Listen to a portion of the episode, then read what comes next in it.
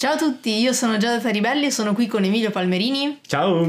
per parlarvi di Dungeons and Dragons e altri giochi di ruolo partire dai nostri punti di vista, dalle nostre esperienze, dai nostri studi umanistici e così via. E oggi in particolare nel secondo segmento Emilio ci parlerà di come ha pensato di migliorare, cambiare l'esperienza del combattimento in Dungeons and Dragons, Sì. giusto?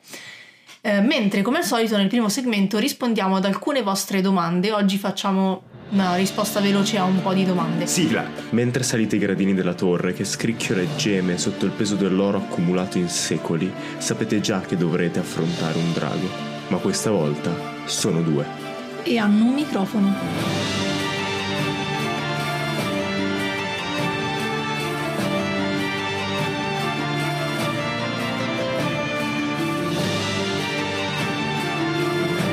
Lo zionano oggi ci chiede materiale homebrew sul web, vi piace? Lo utilizzate?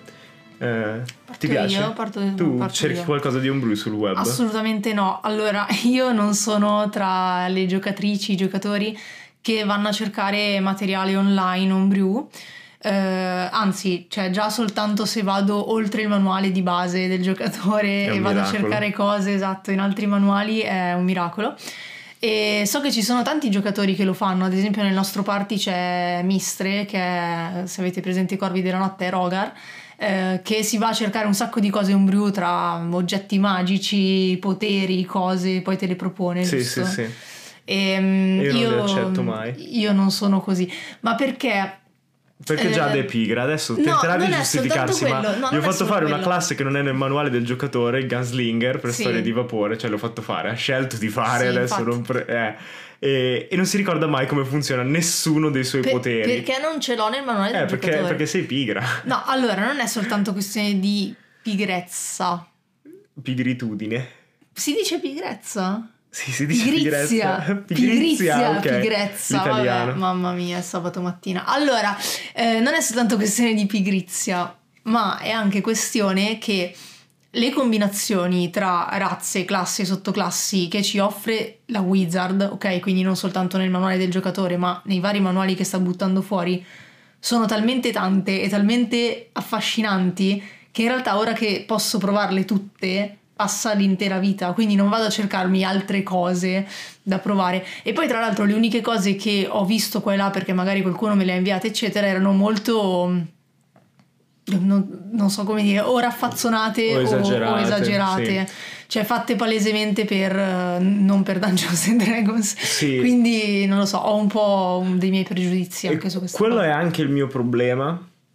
Eh, e lo imputo al fatto che sono anche un programmatore che per Mm. tanti anni mi è piaciuto programmare, no? ma sono un programmatore un po' strano perché intanto mi piace molto di più l'interfaccia che utilizzare effettivamente le cose. Mm. Cioè io ho bisogno di un'interfaccia complessa, quindi non, po- non prendo l'homebrew scritto su Reddit e dico ah che figo, ho bisogno di vederlo con tutti i fronzoli della wizard attorno, Mhm. non mi accontento no, di vederlo scritto. E poi soprattutto, e anche lì probabilmente il mio lato programmazione o cosa mi rende incline alla programmazione è non so come l'hanno testato e, Mhm. e la cosa mi preoccupa. Capito? Giusto. Perché DD comunque è un gioco che si basa tanto sulla matematica ed è vero che è facile da sistemare in gioco, basta che parli col giocatore, ma io l'ho fatto con il famoso Rogar, Mhm. che gli ho dato una classe eh, che era homebrew ma di wizard, no? era negli anerti d'arcana Mhm. Ok. e poi ci siamo accorti 5 livelli dopo che era sbroccato e l'ho costretto a cambiare e lui non se l'è presa però comunque ti dà fastidio, cioè stai creando tutta una roba, il personaggio è figo, lo stai giocando bene Mhm. e poi 5 livelli dopo ti accorgi che non l'hanno ancora testato, no? Come faccio a sapere se l'hanno testato? Quindi io di solito nei miei giochi, visto che non ho la minima voglia di creare testing per le cose homebrew che trovo, faccio, eh, permetto soltanto Wizard of the Coast che è uscito in un manuale, Mhm. raramente Anerti d'Arcana quando sono cose più di roleplay che di matematica, di, di meccaniche, e poi soprattutto Colville. Perché Colville comunque produce roba che è a livello di Wizard of the Coast, cioè è testata, tutto il processo di testing, l'ha fatto vedere più volte. Quindi e. Colville li pubblica su E suo- Arcadia, sì. che è il- tipo la sua rivista. È la sua rivista genere. che esce per i Patreons, Mhm. di cui io Di sono cui parte. sì, hai parlato più volte in Yes, questo podcast. che io tra l'altro sono Patreon da abbastanza tempo da avere lo sconto ancora, perché sono ancora la tariffa abbassata. Adesso mi sembra che costi 10 dollari al mese, quella minima. Però è molto figo, a me piace. Eh... Secondo me sei molto più fanboy di Colville che di Matthew Mercer. Matt è un bravo narratore, cioè Matt è bravo in critical role. Mm. Colville è un bravo game designer. Ok. Capito? Io non sono ancora convinto che Matt sia un bravo game designer. Mm. E non è un insulto, cioè io mi penso più come Matt che come Colville. Cioè mm. sono bravo a scrivere le storie e avere idee sul world building. Mm. Colville è uno che proprio dice: Ho un'idea sul world building e queste sono le meccaniche che uso per implementarla. Okay. Quindi se io devo imparare, vado più a vedere Colville che Mercer, mm-hmm. perché è quello che non so fare. Mm-hmm. Mercer già ho più idea di come si fa. Così okay. come invece quando voglio capire come fare una voce o come fare un personaggio, vado a vedere Mercer e non Colville. Sono fan di tutti comunque. E, e, tutto questo discorso solo perché Chris Perkins non fa più actual play, se no Papa Perkins è sempre la prima scelta. Perché lui ha tutto, eh, cioè c'è poco da fare, è il migliore Anche actual... i cappellini. Anche i cappellini, che è una roba che prima o poi voglio avere il coraggio di portare in Italia. Cappelli al chiuso durante l'actual play. Ok, uh, The Scene of Last invece ci dice non ricordo se l'argomento fosse già stato trattato o meno, l'importanza del background. Non lo ricordiamo neanche noi se lo abbiamo eh, trattato. No, non l'abbiamo mai trattato Sicuro. ed è una, una, lacuna enorme del, eh, del, nostro piano di presentare robe più narrative all'interno di Dungeons and Dragons. Mm. Prima o poi dobbiamo recuperare. Ma secondo me qua e là l'abbiamo detto che il background sì. è importante. Sì, ma il punto è perché è importante. Convinta. Cioè, io mm-hmm. che è importante non so se è così scontato, per il nostro stile di gioco è importantissimo. Sì. Cioè, io ne ho bisogno e l'ho fatto costruire nel tempo anche ai giocatori che all'inizio non erano abbastanza investiti per costruirlo. Mm-hmm. Ehm, coinvolti, investiti ancora, mi sa che è un inglesismo. Quando parli di narrazione, mm-hmm. c'è questa cosa che è chiamata il ghost.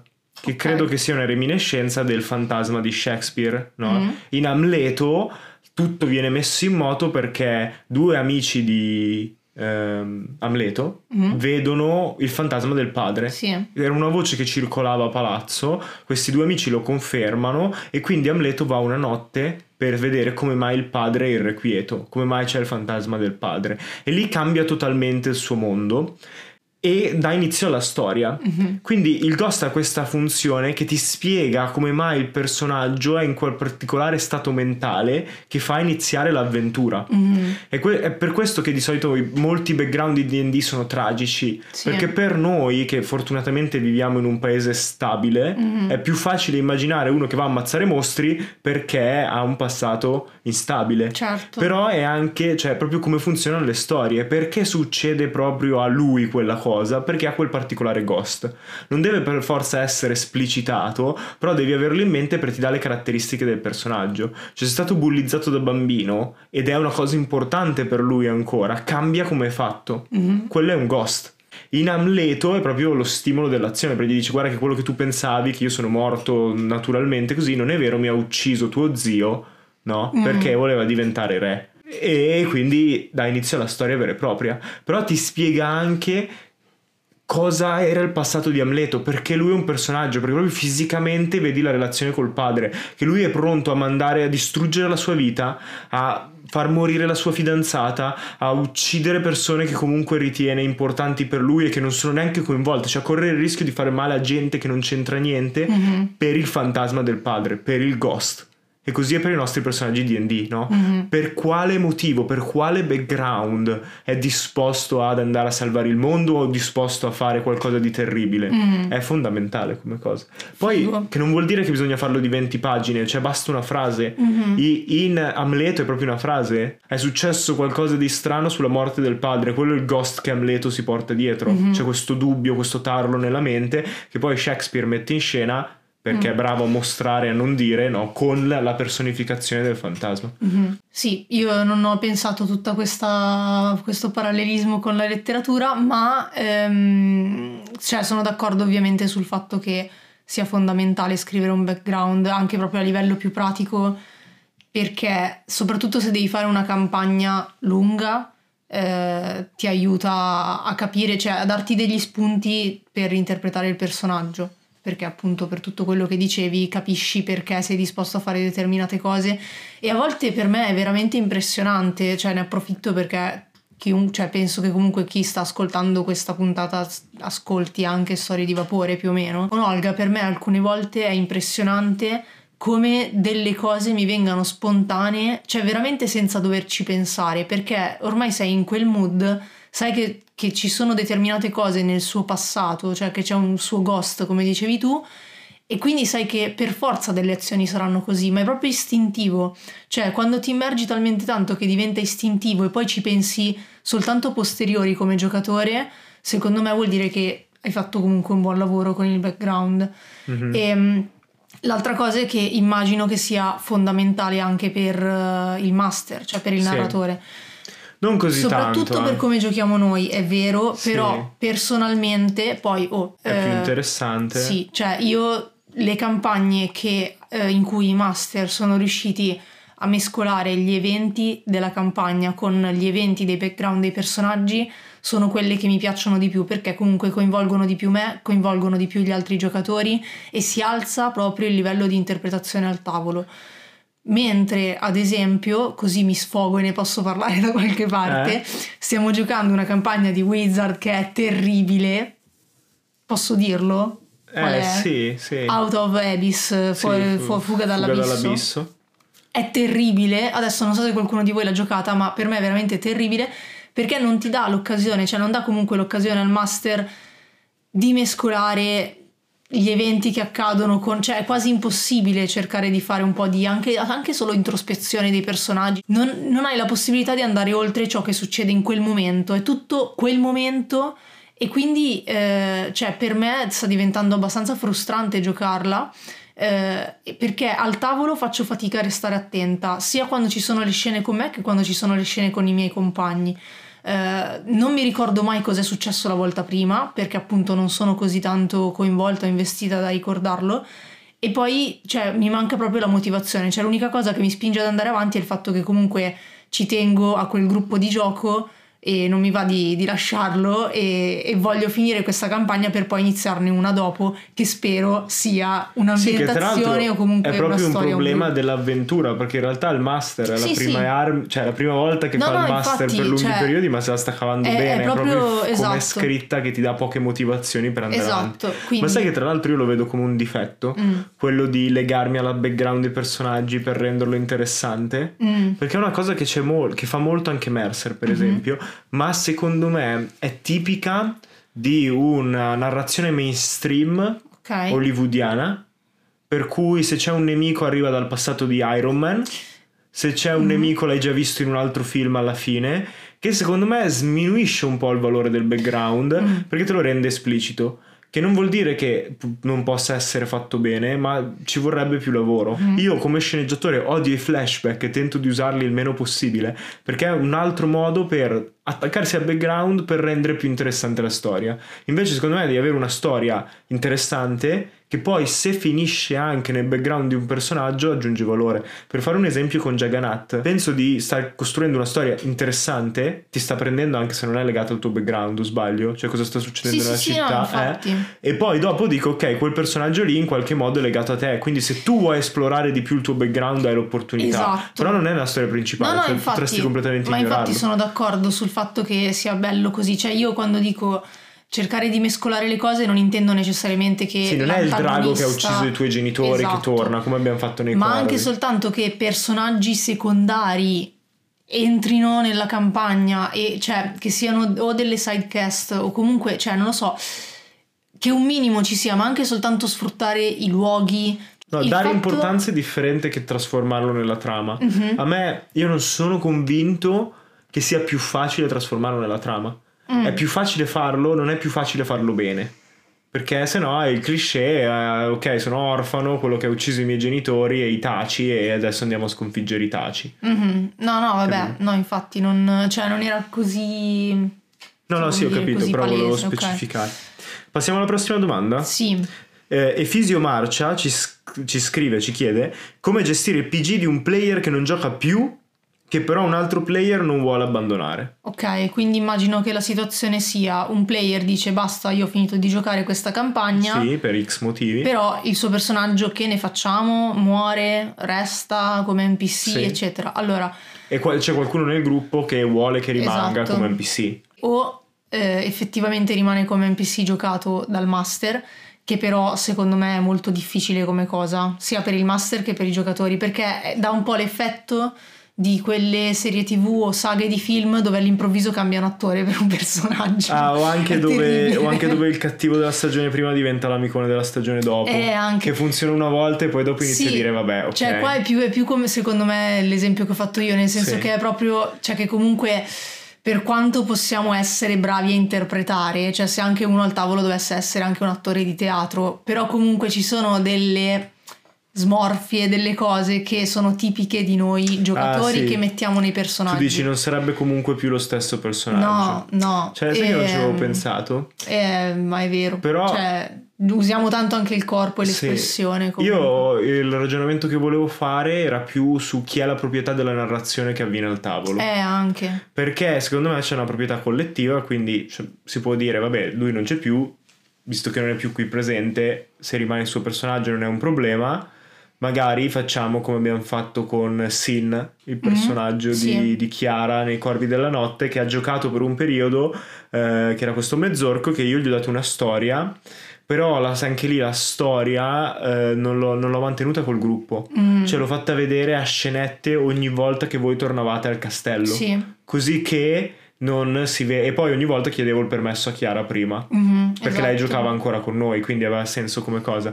Però ho capito, così portandola avanti, non spoilerò cose perché si dovrà ancora vedere. Mhm. Hai avuto un momento di payoff finale che credo che abbia soddisfatto tutti. Perché è stata una scena estremamente figa. Mhm. Si è legata alla storia principale. Tutti hanno avuto ancora quel personaggio a cui si erano affezionati. Però comunque io l'ho rispettato perché l'ho lasciato lì. Sì, perché un'altra cosa che avevo pensato è le lettere. Mm. Come strumento, come soluzione, in realtà, se fossi il master userei le lettere. Cioè Cerchiamo una scena finale, un motivo per cui il tuo personaggio se ne deve andare. eh, ma resterà comunque in contatto con questo party attraverso le lettere perché la vedo come una cosa comunque per continuare a mantenere il legame e soddisfare quel bisogno del resto del party o comunque anche solo di un personaggio del party che ci è particolarmente affezionato Sì. Dall'altro lato non hai il problema dell'interpretazione, cioè tu master devi semplicemente scrivere delle Sì, lettere immaginando stile simile. Oppure Esatto. farle scrivere al gena- ge- giocatore che se n'è Esatto, andato. che è è il figo. livello in più se sempre se ha voglia però perché se decide di tagliare la campagna Sì, sì, se immagino decidi che di tagliare la corda è finita. E, e invece eh, è figo quando ehm, il giocatore decide di abbandonare quel personaggio ma di continuare a giocare come ha fatto Marco nei, nei Corvi che prima faceva Diamante e poi ha deciso di fare Zaffiro che è la figlia ma ha continuato comunque a fare Diamante come NPC e quindi c'erano questi momenti in cui tu iniziavi a fare Diamante come NPC e poi gli dicevi vuoi proseguire tu Sì. e gli davi le informazioni che doveva darci Diamante come NPC ma era lui a interpretarlo. Eh, anche lì un trucchetto allontanarlo per un po'. Esatto. Cioè, Diamante era un tipo di personaggio, io sapevo che non sarei riuscito a ruolarlo, quindi l'ho allontanato, gli abbiamo dato più responsabilità, così Mhm. quando è tornato aveva più senso che si avvicinasse a un personaggio che posso ruolare io. Mhm. E non, è- non era più quello. E dice, ah, com'è cambiato, invece che dire, ah, è Emilio che non sa ruolarlo come Mm. Marco, no? Quindi anche quello può essere un trucchetto. Gli fate vivere qualcosa che lo cambia e quando torna contentate il giocatore che vuole averlo nel party, però ehm, può essere anche cambiato e ruolarlo come NPC e non più come il personaggio che giocavano prima. Mhm.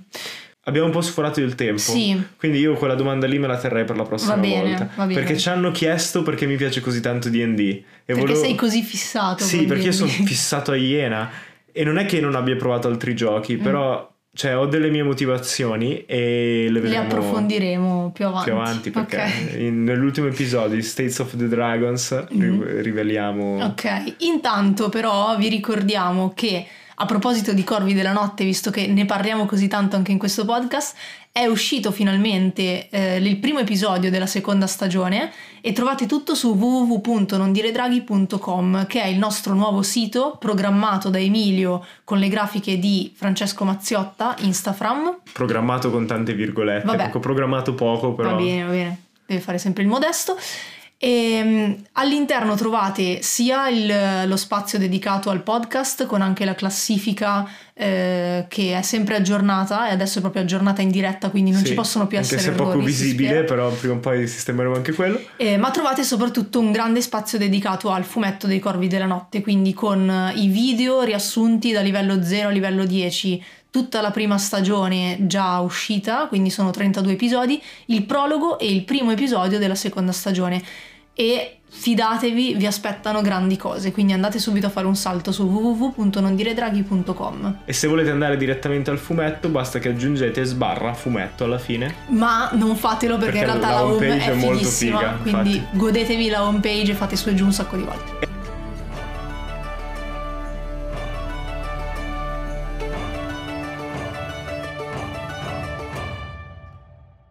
Questo secondo segmento è stato affidato al sottoscritto, ma per una volta me lo introduco da solo, perché Giada avrà un'altra funzione eh, in questo episodio. Perché io avrei dovuto fare eh, un secondo segmento basato su come migliorare il combattimento. Sappiamo tutti che il combattimento comunque può essere faticoso perché è lento, ma sinceramente guardando online non mi ricordo qual era la mia idea iniziale e guardando online non ho trovato niente di interessante. cioè sono tutte cose che potete guardarvi e leggere anche voi, non avevo modo per aggiungerci qualcosa di mio, no? Di narrativo, di roleplay o di filosofia. Quindi ho deciso di fare un'altra cosa a sorpresa, che neanche Giada sa. Quindi ha una faccia terrorizzata in questo momento. Sì. Io ti leggerò delle regole homebrew Mhm. che altri dungeon master, divulgatori, giocatori hanno postato online. Ah, ok. Ok. E io faccio la reaction in diretta. Esatto, e tu mi dici cosa ne pensi, ok? Poi io ti dico le motivazioni, o prima o dopo ti dico le motivazioni per cui l'ho che scelta. Il punto forte delle reaction di solito è il video, vero? Sì, sì, lo so, Ok. infatti dovrei essere brava a parlare. Ok. Ok, E- no, l'idea è però, visto che nel momento in cui stiamo registrando, comunque siamo verso la fine di una campagna e l'inizio di quella nuova, vorrei segnarmi quale di queste usare. Per ovviamente ho In selezionato base a cose quelle che che piacciono, piacciono a me. te, sì. Ah, ok, Cioè, mi in ba- piace, mi eh, piace In base al cosa. non solo tuo feedback, poi Ah, chiederò anche ok. agli altri, però nel senso, come primo feedback per vedere e qualcosa a sto episodio devo tirarlo fuori. Va bene. Quindi, la prima regola è la regola che si chiama click per le trappole, ok? Già così? Com'è la Non so, se Mi fa sensazione? venire in mente un topo, però Ok, la prima cosa, Ok. perfetto. No, allora, eh, l'idea è questa. Io e milioni di altri giocatori di D&D ci sentiamo un po' limitati dal fatto che le trappole siano fondamentalmente soltanto un tiro, no? Sì, E la soluzione di Wizard of the Coast, cosa intendo per soltanto un tiro, no? Tu eh, entri in un dungeon, una trappola scatta, fai il tiro salvezza di solito su, destrezza, e finisce lì. Chi lo supera Mm. lo supera, chi non lo supera non Sì. supera. o anche entri in un dungeon, tiri su percezione, se ti Sì, accorgi che, c'è la una trappola hai vantaggio per- oppure meno, eccetera, eccetera. Sì, Però no, oppure fai il tiro per disinnescarla. Sì, però si basa tutto sui, da- Mm. sui dadi, no? Volendo puoi creare puzzle per far disinnescare la trappola e tutto, però sinceramente è più lavoro di quanto sia disposto a fare. Mhm. Quindi volevo cercare un'altra soluzione e ho trovato questa, no? Click per le trappole. L'idea è che quando un giocatore incappa in una trappola, Mm. tu come Dungeon Master non fai niente per descrivere prima che c'è una trappola. Perché di solito si tende a dare qualche indizio nascosto, no? Che faccia Ok. venire un po' il sospetto. Io mi ricordo una ghiria rotolante per metà Sì. dungeon, per esempio. E, e a un certo punto dici click. Ok. Cioè, voi state camminando per il dungeon, uno dice ok, salgo per la scala, e il Dungeon Master dice click, Mhm. senza descrivere niente. Ok. E i giocatori hanno un minuto cronometrato per decidere cosa fare. Quindi io faccio partire il timer, io dico click, faccio partire il timer e voi non potete chiedermi niente, dovete solo reagire, perché sapete com'è l'ambiente attorno, io dico click.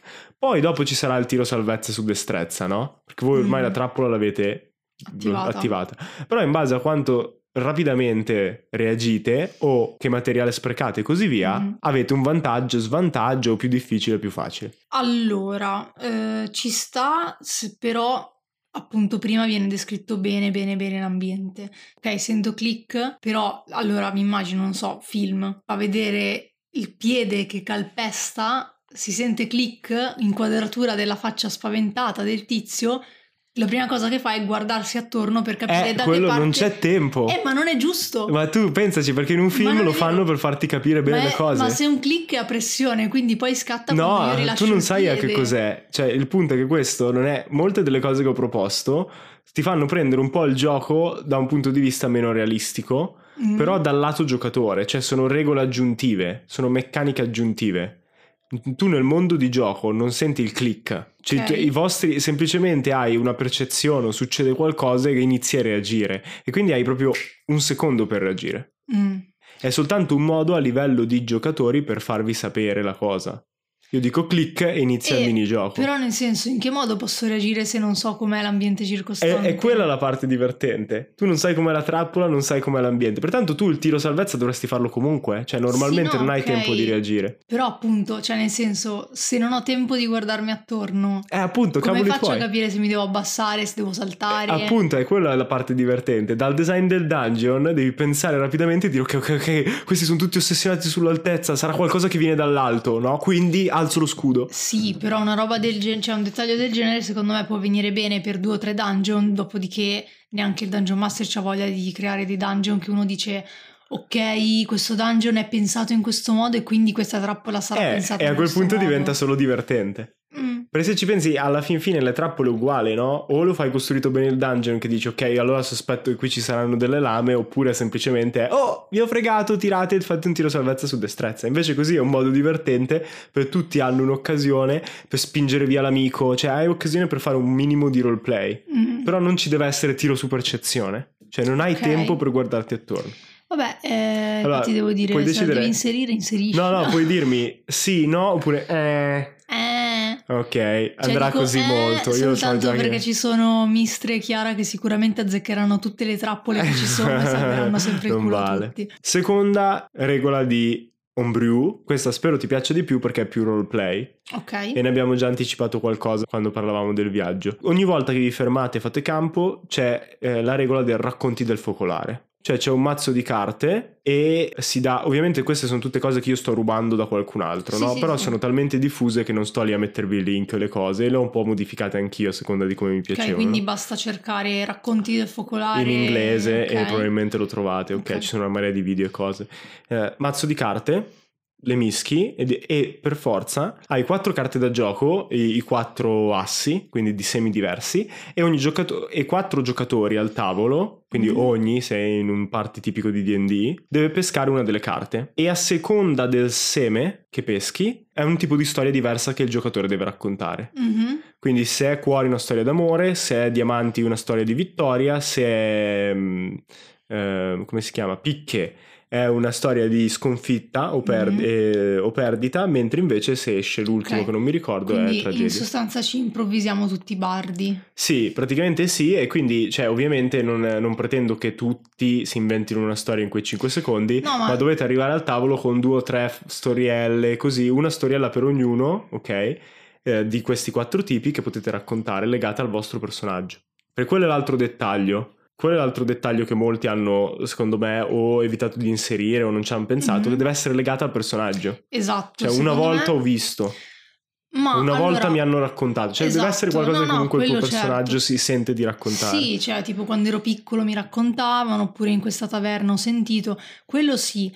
Però poi secondo me anche l'altra cosa che userei molto, come forse accennavi prima, è il roleplay, ovvero non è che all'improvviso Girien diventa Giada che racconta una storia ai suoi compagni di party. Ma la racconti come se fosse il tuo come personaggio. se fosse Girien, Sì, quindi sì. ovviamente accentuando quello che accentuerebbe Girien, oppure mi immagino un Rogar che racconta una storia e che in realtà magari è super concisa perché non ha voglia di... eh, C'era una andare- volta un falco.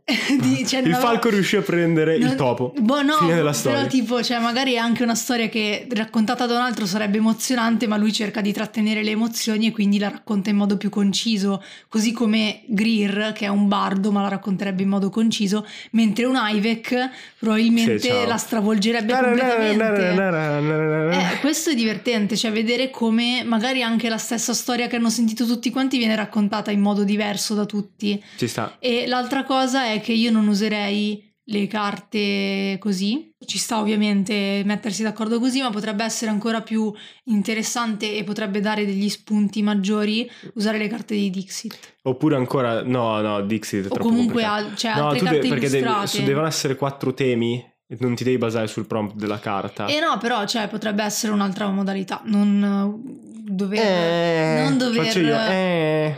cioè, vedere il tema, inventarsi una storia sul tema, ma cioè, vedere No, una il punto carta, è, ma non- poi cioè, il, il punto è questo, il punto è questo. Io non direi inventarsi una storia sul tema. Mm. Io direi ai giocatori, guardate che ci sarà questa regola, quindi ognuno di voi deve aver pronto una favola, una storia e tutto, andatevela a cercare. Cercate una, fa- Eh sì, cercate però una te la devi storia. cercare per ogni sessione.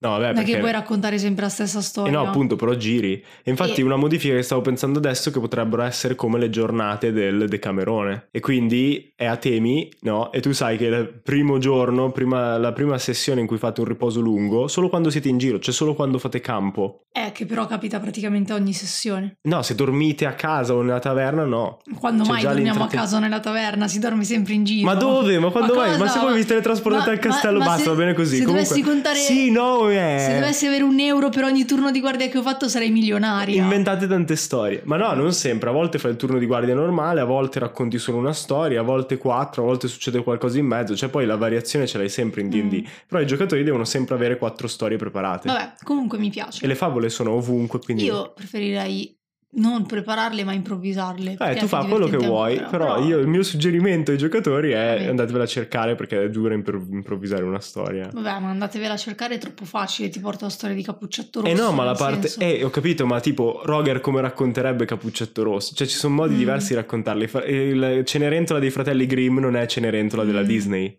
E quello Ok, è interessante, no? Ok, questo invece è una regola homebrew, mentre Giada sbadiglia l'anima perché non è riuscita a bere il caffè prima di registrare l'episodio, eh, per creare i vostri personaggi. Cioè, eh, a turno, anche questa l'ho un po' modificata da come l'ho sentita, Mm? a turno ognuno dice una diceria sul personaggio dell'altro. Nah. Eh, già così, subito. Il punto è che non deve essere vera. So già cosa stai per dire, "Eh, ma il mio personaggio. No, vabbè, allora no, ci sta se si decide subito che è un party che si conosce, cioè che non si conosce la prima sessione a caso in locanda o perché vengono tutti rapiti. No, e questo è il punto, Ma- non è in gioco, questa è proprio una regola dei giocatori. Cioè, ti Eh, danno però- una mano a creare il tuo personaggio. Però tu, non è vera la diceria. non per forza, tu puoi... Allora, arrivi alla se... Fammelo spiegare, avevo Ok, iniziato a fare ok, gne ok. prima che finissi di spiegarlo. Vai, vai, vai. Arrivi alla sessione 0, Mm. quindi non stiamo giocando, stiamo preparando le robe. Ognuno ha in mente il suo personaggio, l'ha costruito a vari livelli di preparazione, ok? Immagina così. Ogni giocatore, quindi anche il Dungeon Master, ok? Scrive su un foglietto una diceria, Mm. ok? Su quel personaggio. Quindi tu presenti Girien, io scrivo una diceria che dice ha lasciato il monastero perché ha avuto, eh, non lo so, è andata a letto con uno dei suoi maestri. Mhm. Ok. Poi sarà il personaggio di Girien dire se quella è vera o falsa. Ok. Mm. Però quella è una diceria che c'è nel mondo. Cioè io l'ho scritta su Girien. Ok, che c'è nel mondo, ok, Sì. quindi è più un world building che una costruzione del personaggio. No, è costruzione del personaggio, perché dopo... E- però sì, cioè nel senso, però io ti vado a dire che cosa c'è nel mondo, non ti vado a dire com'è il tuo personaggio. Va, va bene, signor Ok. avvocato, ok, è, un- è tutte e due, ok, Eh, sia eh, world tua costruzione building. del personaggio ci manca che devi decidere tu con chi è andato a letto Girian, ma ti tiro uno schiaffo se mi dici così, cioè nel senso. No, però eh, se c'è questa diceria, dopo sta a te a dire perché quella diceria è nata. Ok. E No, integrarla sì, così nel tuo personaggio. È divertente come L'accetto. cosa, no? Poi se vuoi farlo anche a livello del, del, del party, hai ragione tu che devono conoscersi. Mm. Ok, quindi magari No, mettere sì. in giro dicerie Su a livello loro. del party, cioè nel senso per la prossima campagna che abbiamo in mente può essere interessante perché alla fine è una squadra di fatto e in una squadra il fatto che ognuno sa un gossip su qualcun altro eh, può essere anche Sì, interessante sì. a un certo punto. Poi cioè, rimane l'idea che è sempre lo stile che sponsorizziamo, cioè si può parlare tra adulti, Mhm. si può parlare anche tra bambini se per questo, no? Mhm. Quindi cioè se è una diceria che proprio non ti piace dici oh scrivine un'altra, proprio non Sì, so cosa sì, sì, farci certo. con sta roba, no? Cioè però non sono prompt e spunti. Che- Invece ti tiro uno schiaffo. Quindi vo- voglio, voglio la reazione precisa, è sì, no, Sì, eh. sì, sì, Ok, ok. Ah, due su tre, va bene. Questo non ti piacerà mai. Ok. Ok. Allora, questa è un po' strana, ma è per risolvere la cosa del comune. Tutti, c'è un linguaggio comune che tutti si sanno. E quindi io farei livelli di difficoltà del linguaggio. E Ok. qui ho visto sistemi veramente complicati dove tiri il dado percentile per capire cosa capisci del discorso nella lingua su cui non sei fluente, no? Quindi dovresti prendere l'elfico, io sono un ognomo, l'elfico è la lingua che conosco, me la conosco come A, B o C. E a seconda di A, B o C capisco un tot di parole o, capi- o un tot percentuale di capire quello che mi viene detto. Io invece, per dare responsabilità al giocatore, farei la cosa del A, B o C, quanto sei fluente, no? come i gradi del British Council per Mhm. dire, no? del first, ma poi sta al giocatore ruolarlo. Mhm. Ok, quindi diventa più una gag comica. Quando Mm. serve tu capisci cosa dici, quando non serve non capisci niente. Mm. Ok. Come vuoi fare tu, sta al giocatore decidere in base a come è scritto nella scheda. Quindi il mio gnomo è, flu- è C in elfico, quindi la sa l'elfico, ma lo sa male. Quindi magari quando legge sulla porta dite amico e entrerete, capisce dite nemico e sparirete. Mhm. No? E, e dopo che il Dungeon Master, tanto alla fine finisce sempre che ve la do quell'informazione, Mhm. perché non è che voglio tenerla nascosta particolarmente.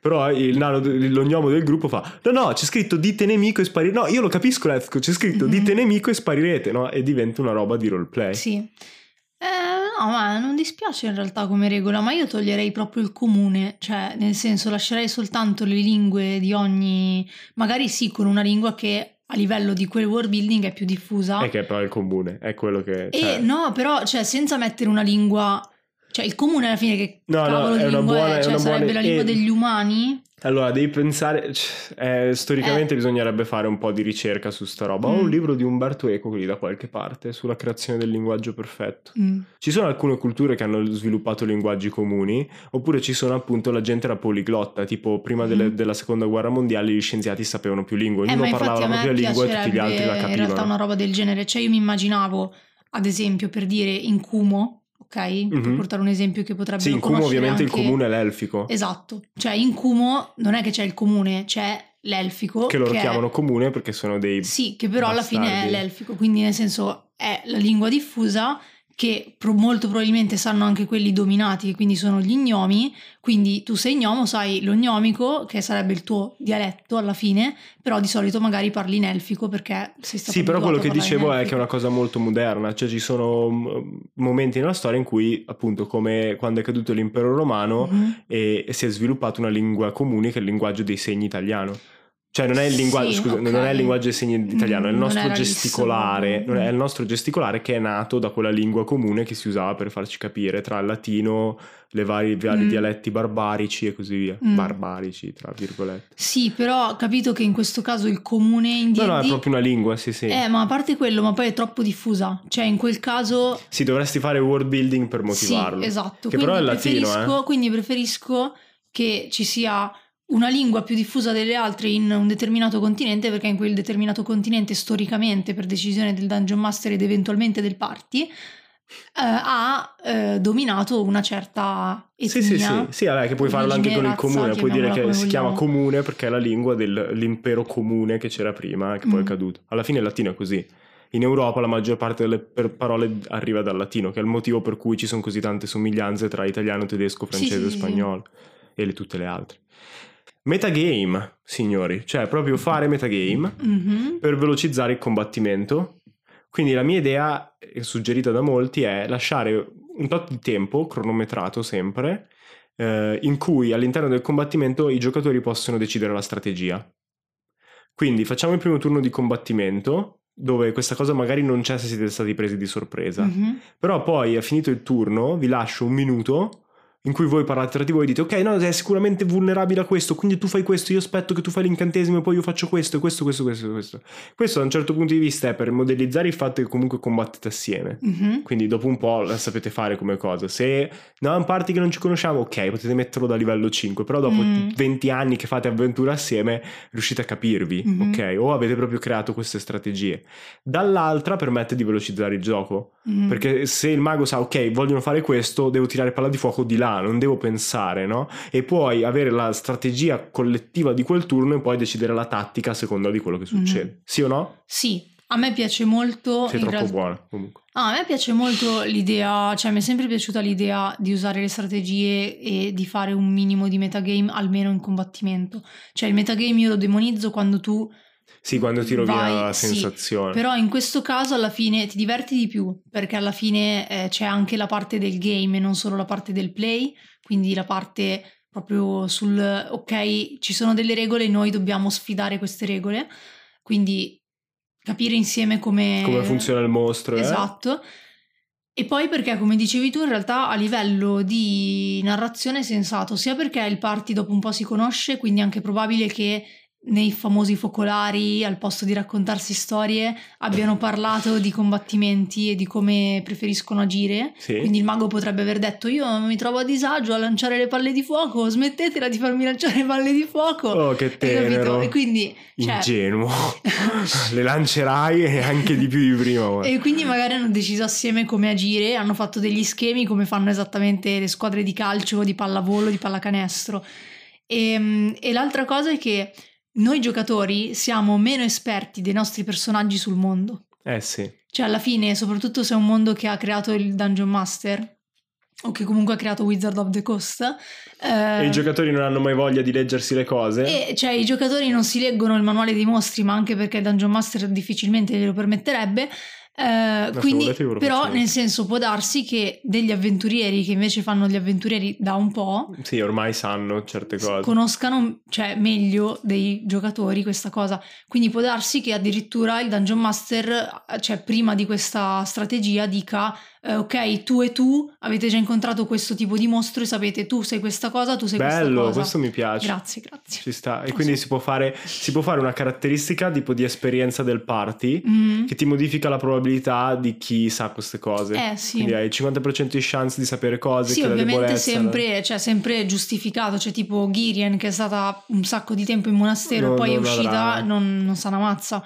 Piuttosto che qualcuno che invece ha avuto una carriera da militare, è probabile che sappia, ad esempio, come agisce un determinato plotone. Sì, sì, sì, una, una squadra. Mm. L'ultima cosa, e chiudiamo su questa, l'inventario. Perché No. parliamoci chiaro. no, non lo metti, guarda. Subito. Cioè, non mi ha neanche lasciato provare a Vai, dirlo. finisci. A posto di tenere conto del peso, Mm. che è impossibile, si tiene conto della lar- larghezza degli oggetti, definita come piccola, media, grande, Mm. ok? E si dà l'inventario come una scheda a quadrati di dimensioni diverse a seconda di che tipo di equipaggiamento hai, un, sac- un zaino normale, una borsa dimensionale e così via, e devi sta- farcele stare dentro Mm. di- proprio colorando, scri- non so, scrivi spada e colori attorno la dimensione della spada e devi riuscire a mettercele dentro. Nah. Pe- Nah. Nah. allora, ehm, può andare bene per un tipo di campagna specifico, secondo me. Cioè, ad esempio, in realtà tipo sopravvivenza. sopravvivenza, ma anche ad esempio per la campagna di ladri che vogliamo fare, ci starebbe. Dove diavolo metto le monete? Eh, no, ci starebbe perché alla fine cioè, sono campagne dove effettivamente cioè, tu giochi perché vuoi un certo grado di difficoltà e quindi comunque ci sta perché comunque aumenta il livello Sì, di perché è difficoltà del gioco. micromanagement, no? Però per una modo un campagna high fantasy o boh, anche dark fantasy, sinceramente, cioè, mi concentrerei su dettagli del genere. Cioè, Vabbè. lo vedo solo come una cosa un po' meccanica che... E questo- quello avevo un po' un dubbio anch'io, cioè giocatori come Mistre magari si prendono bene, il Mhm. nostro power player di quartiere, no? Si prendono bene, stanno lì ad ottimizzare gli spazi e come mettere le cose. E poi bisogna trovare un modo per farlo bene, perché se ogni volta devi cancellare, spostare è difficile. Sì, ecco, Dovresti avere delle robe cosa- me- magnetiche Mhm. così. Magari si può fare un unico inventorio per tutto il party. Inventario. Inventario, inventorio. Metti l'inventorio per il party, lo chiami proprio inventorio, Ok. no? E, e fai con eh, il coso delle calamite e ci metti proprio le calamite, tanto Mm. ci saranno ca- calamite a quadretti, ne prendi un po' e devi metterle Vabbè, lì. ma perché spendere soldi in calamita quadretti quando puoi spenderli in dadi? Quindi vedi, è un no. Ah, ok, non capivo dove volessi arrivare a parlare con questa frase. E con questo no secco di Giada ehm, chiudiamo questo segmento, visto che siamo arrivati già oltre al È, tempo. è stato molto divertente, visto che te ne sono avanzate un bel po', eh, direi che lo Ma riproponiamo. poi ce ne sono un casino su Lo possiamo riproporre nella prossima stagione, Come lo chiamiamo? un paio di volte. Homebrew Review. Già da reaction Tu to... Homebrew, terribile. Vabbè, penseremo al titolo. Nel frattempo voi mandateci le vostre regole Homebrew. Così Esatto. posso proporle a Giada, Oh, seleziono mamma, quelle che sì, mi piacciono e poi le eh, propongo E a poi non me lo dici però che sono proposte da loro, così se ci rimangono Così- male io non mi sento in colpa. E poi no, tu quando dici sì, no, gne, e poi dico il link di chi Ok. l'ha mandato, il nome di chi l'ha Aiuto, mandato. ok. mi Per piace, scriverci le cose la mail è draghi.microfono chiocciolagmail.com draghi.microfono chiocciolagmail.com o in questo caso non potete scriverla a Giada perché sennò il gioco Giusto. non funziona, quindi le scrivete direttamente a me sulla mail. Sforzatevi, le mail sono semplici da mangiare, non vi da Da mangiare. sono semplici da mangiare e non vi mando, ok? Quindi ricordatevi semplici da mangiare e non vi mando. E adesso passiamo al nostro indovinello.